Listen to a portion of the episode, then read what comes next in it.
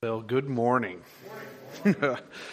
Welcome and hello, everyone here today and watching online. Do appreciate each and every one of you to be here today. As we know, like Tom said, Pastor John getting over a little bit of COVID, so make sure he stays in your prayers if you would. Um, he asked me to uh, um, come up with a sermon this week, and you know, God has been talking to me for a little while about redoing one I did in the past, so this was a great opportunity. Now, I set out to redo the same thing, and, and God had a, a, little bit of a different plan. It is the same topic, but I, I'm looking at it from a different direction. And really, that's because this topic is really so important to our Christian foundation, to what we believe and how we live our lives. So if you notice, the title now is The Springs of Life.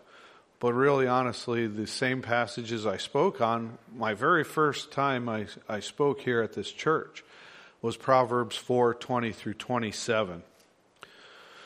So if you could follow along in your Bible or on the screen or in the Bibles in the seat in front of you, I'd ask if you could please stand to honor, if you're able, to honor God's uh, word. So, Proverbs 4 20 through 27. My son, be attentive to my words, incline your ear to my sayings. Let them not escape from your sight. Keep them within your heart, for they are life to those who find them, and healing to all their flesh.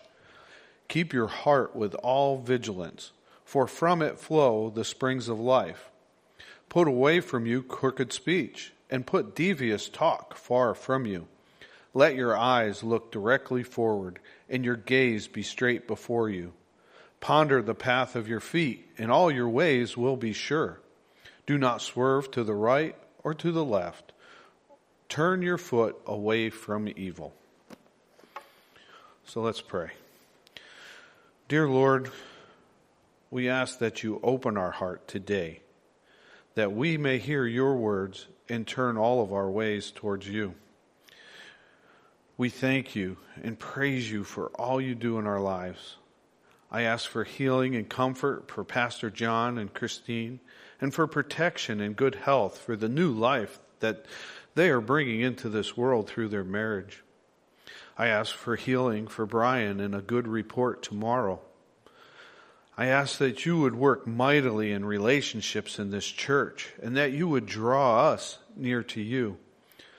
Lord, I pray that you will always be there and remind us to seek your ways in every moment of our lives.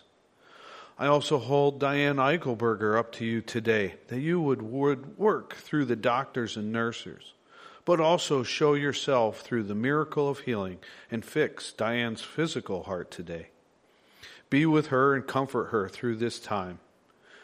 Dear Jesus, I also ask that you would soften the hearts of those ones for 2021 and that we could be the servants you ask us to be in each of their lives. Lord, so much pain and dividedness in this world. Please help maintain unity among your church and guide us in the everlasting way. In Jesus' name I pray. Amen.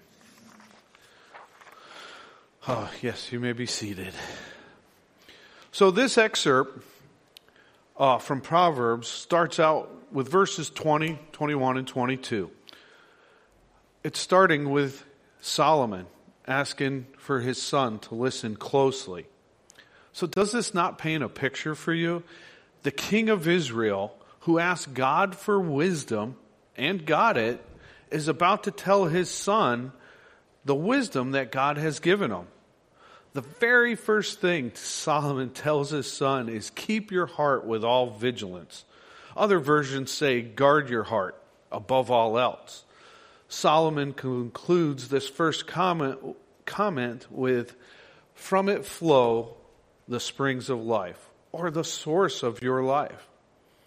I would like to show you in God's word what is our heart. What is our what is truly our heart? We hear heart in songs, we hear heart when we talk and read through the Bible, but what really are they talking about? First of all, can we all agree that if God repeats something in His Word, it just may be important? well, in Strong's exhaustive concordance of the Bible, which lists words contained in the King James Version of the Bible, the brain is not mentioned once, where the heart is used 826 times. 46 of those times, Jesus himself is talking about our heart. So I want to go a little bit deeper than that, though. I don't want to ha- assume anything here. So I did say the brain's not mentioned, so I decided, well, what about head? Or what about mind? Um, head is mentioned 360 times, but every time it's mentioned, it's talking about our physical body part, or it's talking about the head of something, like a leadership type mention. Also, what about the mind then? So the mind is used 96 times. There are a few times when mind is mentioned along with heart, but it doesn't give clarity that it's in your head. For example, he answered, You shall love your God with all your heart, and with all your soul, and with all your strength, and with all your mind, and your neighbor as yourself. That's in Luke 10:27. And as you can see, there are multiple aspects listed there and they do separate heart and mind, I really believe that's an overall concept of trying to pull things together. Luke writing here as a physician, trying to under, help people to understand it's all of you that needs to love God. Also, when the Old Testament and the New Testament talk about heart, they never just mean human feelings. So many times we apply our heart to what our feelings are. The biblical word heart is the inner aspects of a person. It is made of three parts altogether. 1 Peter 3 4 shows that. But let your adorning be the hidden person of the heart, with imperishable beauty of a gentle and quiet spirit, which God's sight is very precious. So these parts are the mental process, your emotions, or and your will. So the mental process includes your thinking, using your brain. This may change the way you think about your brain and its purpose in your salvation. I surely hope it does, because so many times we say the greatest distance between heaven and hell is the 18 inches between our heart and our head. But in all actuality, when we're talking about heart, the Bible is including that, is including the way we think and what we know. Also, your emotions. You're not, these are not something that we just put aside. So many times we said our emotions can lead us in the wrong direction, which they can. But they're not irrelevant to what the heart is. Emotions are a gift from God. And they let you experience life the way God wanted us to, to have life abundantly. We need to have a little understanding, though, about emotions.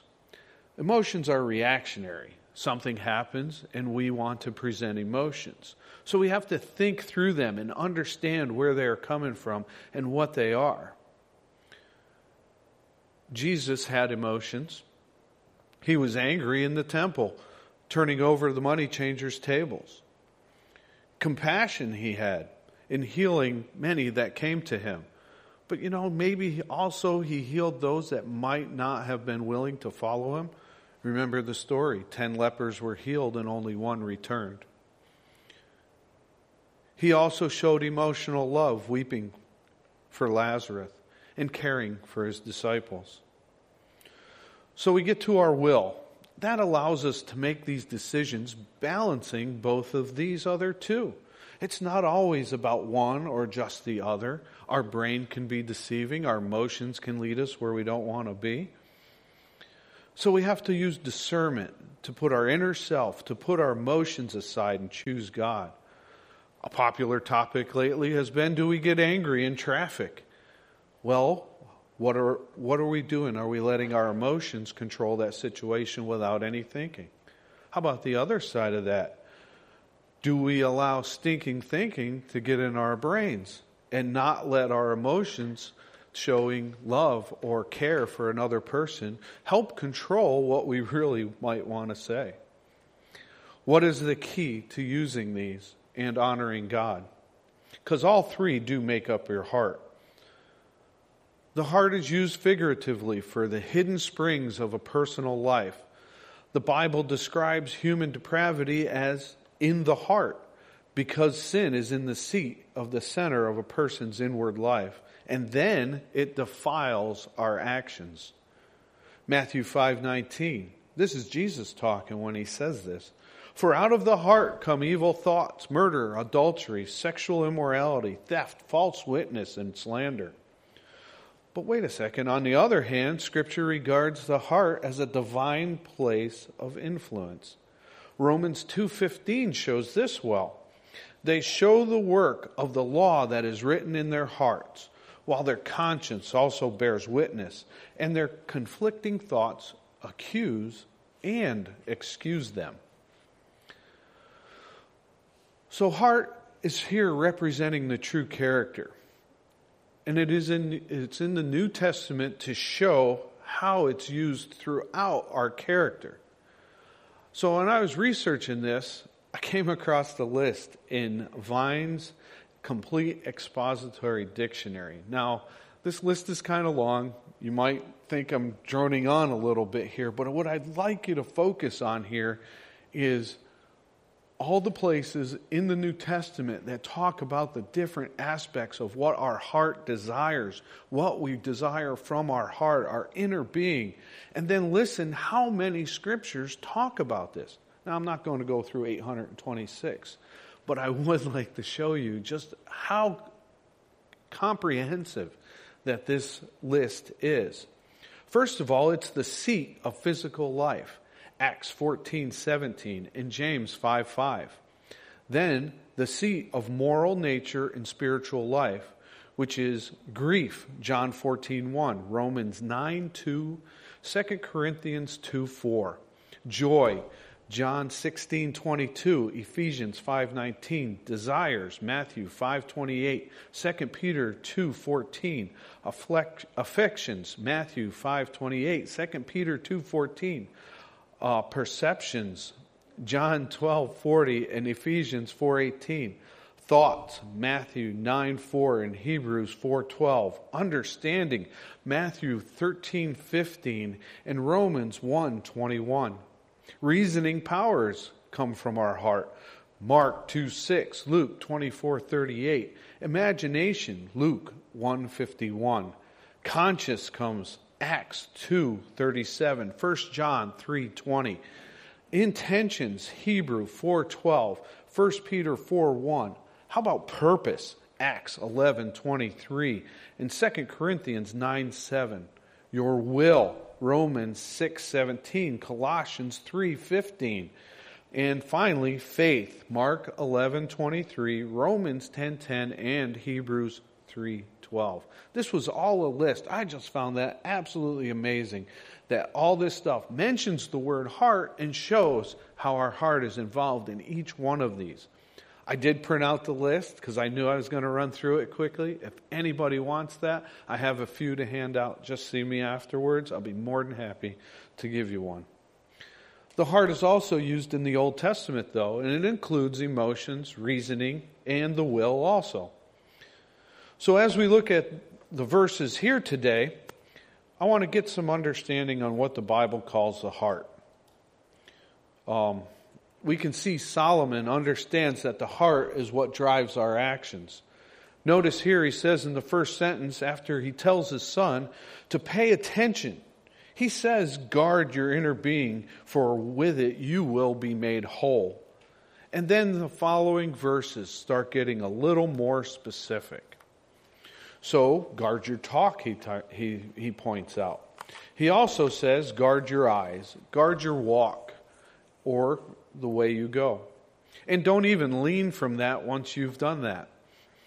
All of the following verses expand that verse 23. So 23 as the core, guarding your heart, for from it life springs forth. And then the verses that follow show us how do we guard our heart.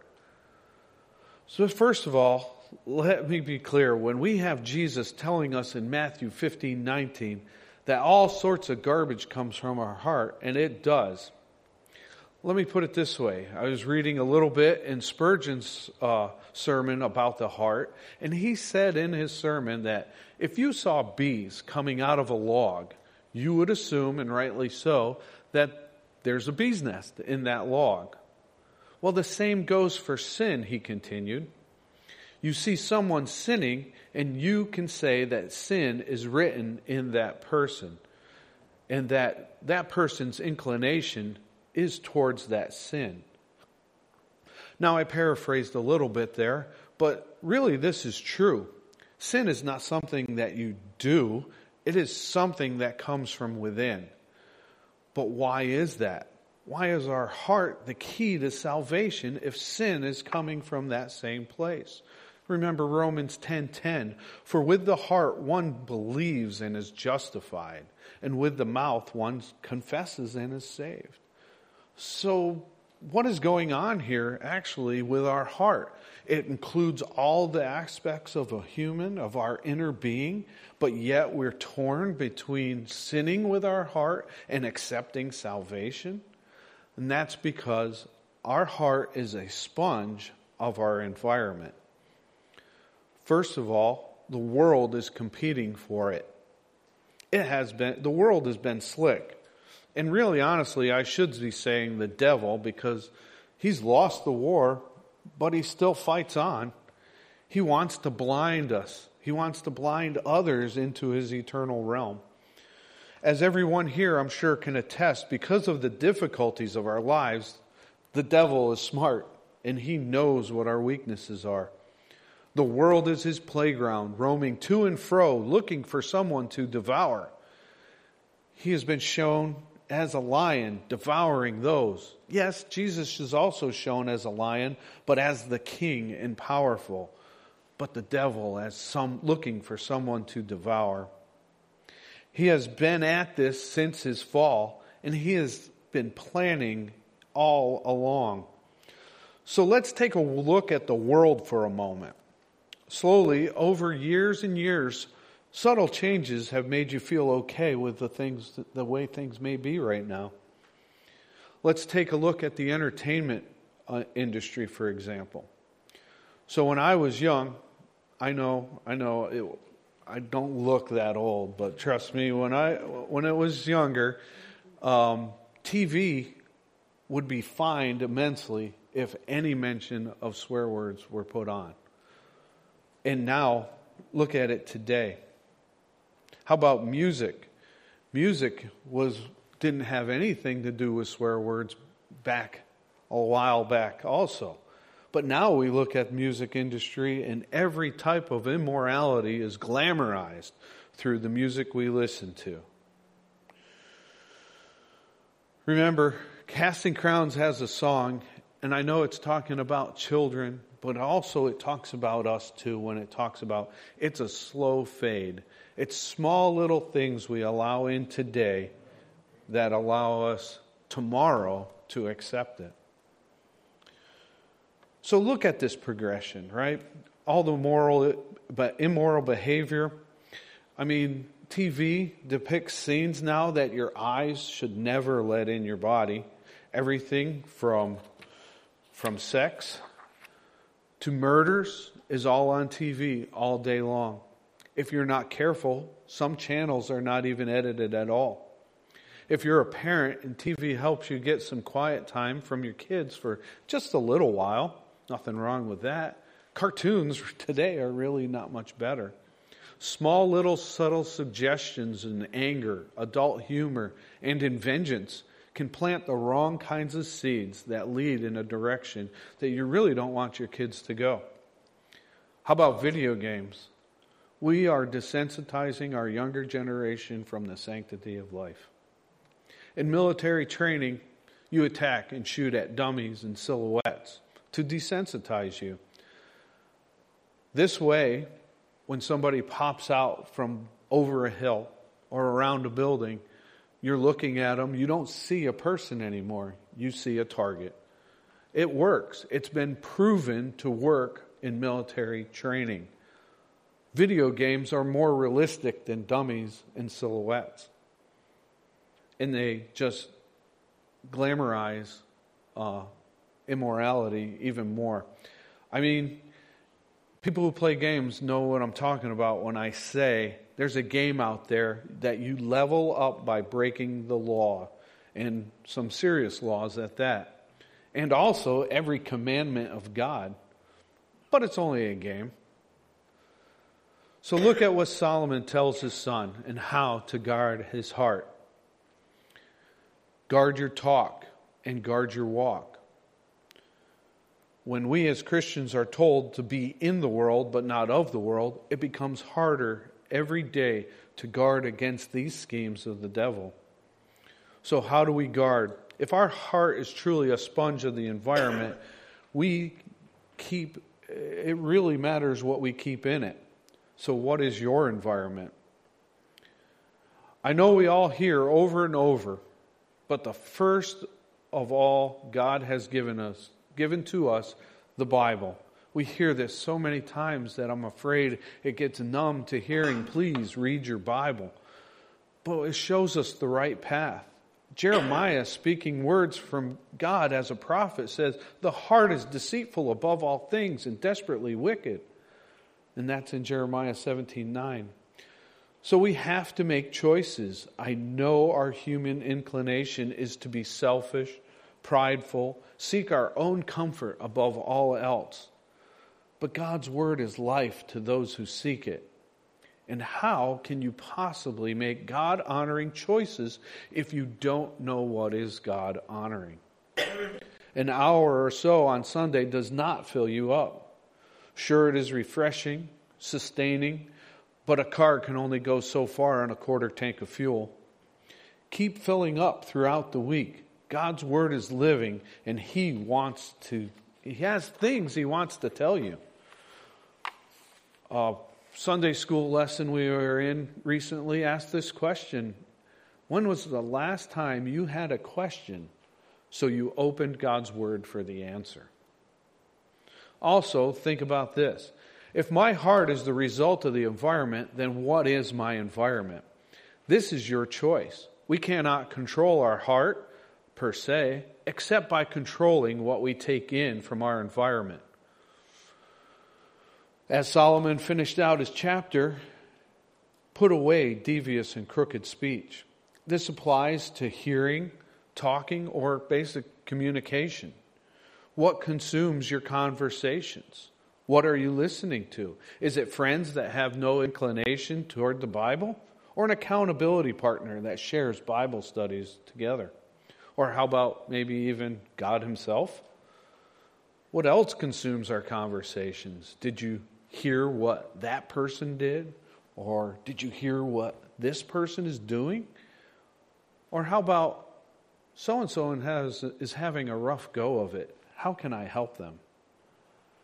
These are different ways that we can look at the same situation. And this is not only for our brothers and sisters in Christ, but all our neighbors, even those we may have issues with. That can be hard.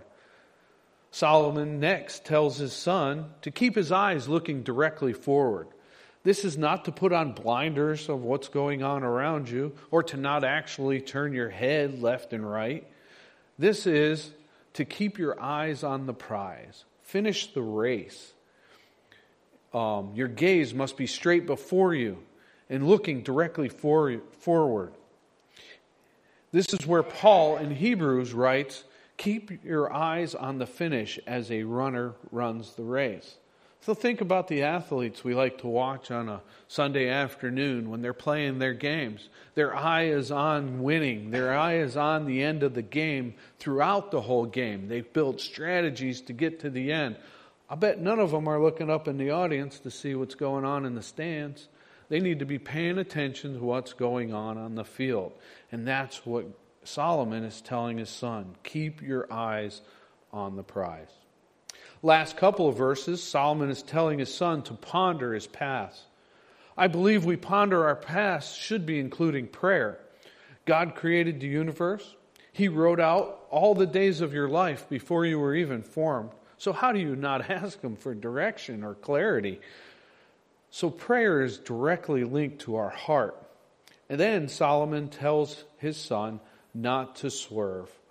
Or, better said, stay the path once you have sought God and considered the aspects of the task at hand.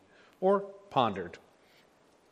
Put action to the right ways and do not be distracted turning from that path. We need to seek God each and every day, each and every day, dare I say, every moment throughout the day. We should be praying continually. I understand the difficulty here. We are good at what we do. That is why we do it. Seldom do we pick things that we're not any good at. So as we're doing this, we rely on our own understanding. I got this. Or Better yet, we may go ask a smart friend instead of seeking God in His direction. Do we ever slow down enough to ask God what He wants and how He would handle the situation? This is the love God talks about when we say, Love God with all your heart. This is the love of a child to a loving and perfect father. That child's desire should be to please and seek affection and direction from the Father. God the Father is filling for the hole that the world can never satisfy. So let me summarize and kind of repeat a few things that I said. A heart is the whole inner being. God word shows us that 826 ways or so. Our intellect or thought process is one aspect, our emotions and feelings another, and lastly our will or what we desire to happen. Usually, this, descent, this decision is a blended of knowledge and feelings. Our heart is in a constant battle, as Jesus pointed out, that it is from our heart that sin nature comes from, but also points out this is where our godliness comes from. So the way we choose is what environment are we choosing to be in? Be in the world and not of the world may be put, be the light of God in dark places, not the one who just goes along. So if things are not lined up biblically, then you're in the wrong environment. The world is not your friend. The world is blinding the ones who do not know God or keep us away from Him. Or if you know God, then the world is trying to keep your lamp under a basket. And yes, when I say the world, Satan is hard at work doing these things in the darkness. Guard your heart, for from it flows the springs of life. And my final point here is whatever your choice is, understand what you pour in will come out. If you seek the so called science of the world, then worldly science will be the decisions you make. If you let political ramblings fill your days, then you will be politically divided. If you let killing and fighting flood into your eyes, then life will lose its beauty from you. Can I go on? If my time is filled with garbage, then I cannot make good decisions. I don't have to wait to see if that's true. God's word explicitly says it, and I believe it. Do you have time for prayer and reading the Bible? If so, when you are challenged, will you seek God? Not drugs, alcohol, games, food, or just name your escape here. What you pour in will come out. Jesus, who said it is the heart that defiles a person, also said, Good fruit comes from an honest and good heart. He is really telling us in his own words the good person out of the good treasure of his heart produces good, and the evil person out of the evil treasure produces evil. For out of the abundance of the heart the mouth speaks, and that is Luke 6:45. Or maybe just besides the mouth speaks, your actions also do. We have choices, and it really comes down to choosing good over evil. or right versus wrong. Jesus reminds us that with his words in Revelation 3 15 and 16, I know your works, that you are neither hot, cold nor hot. I wish you were either cold or hot. So because you are lukewarm and neither hot nor cold, I am going to vomit you out of my mouth. It's either or, there's no in between. So as I read through this, um, we see songs with the word heart in it so many times. I hope this paints a different picture for you of what our heart is and not just that organ or just not the center of emotions, but it's who we are as beings. It's who God wants us to reflect Him from, truly from our heart. And how do we do that? Again, it's what we pour in is going to come out. Where are you spending your days? What are you spending your time with? What do you do to fill yourself when you have a moment or two to your own? Seek God. Seek God in His Word. Seek God through prayer. Pray continually. I can't speak that enough. I know John, Pastor John says that every week that reading your Bible is so important. But it does, it builds our heart. So our decisions are inclined towards God and not inclined towards the world. We don't despair. We're all sinners by nature, and we make mistakes. When you find yourself fallen, seek God. Remember David's word to God Restore unto me the joy of my salvation and renew a right spirit within me. God wants to talk. Argue if need be. It's okay. Just talk to God. Be honest. Bare your soul. Seek Him and the right path with all earnestness. God wants to help. Call on Him today. Paul wrote in 2 Corinthians 13 5, Examine yourselves to see whether you are in the faith. Test yourselves. Paul wants us to look inward. Look at your heart and see what your motives are, which will direct your conduct. This altar is open. Give up control you desperately hold on to, and God will take your burdens. If you do not have that relationship with Jesus, and you feel that the answers the world has been giving you are just not filling you up, just like a Christian, that choice to seek the right environment, you can too. It starts with seeking Jesus and understanding what he did for you. We are all sinners, and no past is beyond His forgiveness if we ask for it. Talk to a member of our church, or a deacon, or an elder. Any of us would love to show you God's Word on how to enter into that most precious relationship with Jesus. For both Christians and non Christians, God's Word says it best, of course. And I will give you a new heart and a new spirit I will put within you, and I will remove the heart of stone from your flesh and give you a heart of flesh. Ezekiel 36 26. This is a great picture of what God can do when you confess with your mouth that Jesus is Lord and believe in your heart that God raised him from the dead. You will be saved. This is a reminder of the constant work we also need that our stony hearts to a tender and responsive heart. Call on Jesus, seek him today.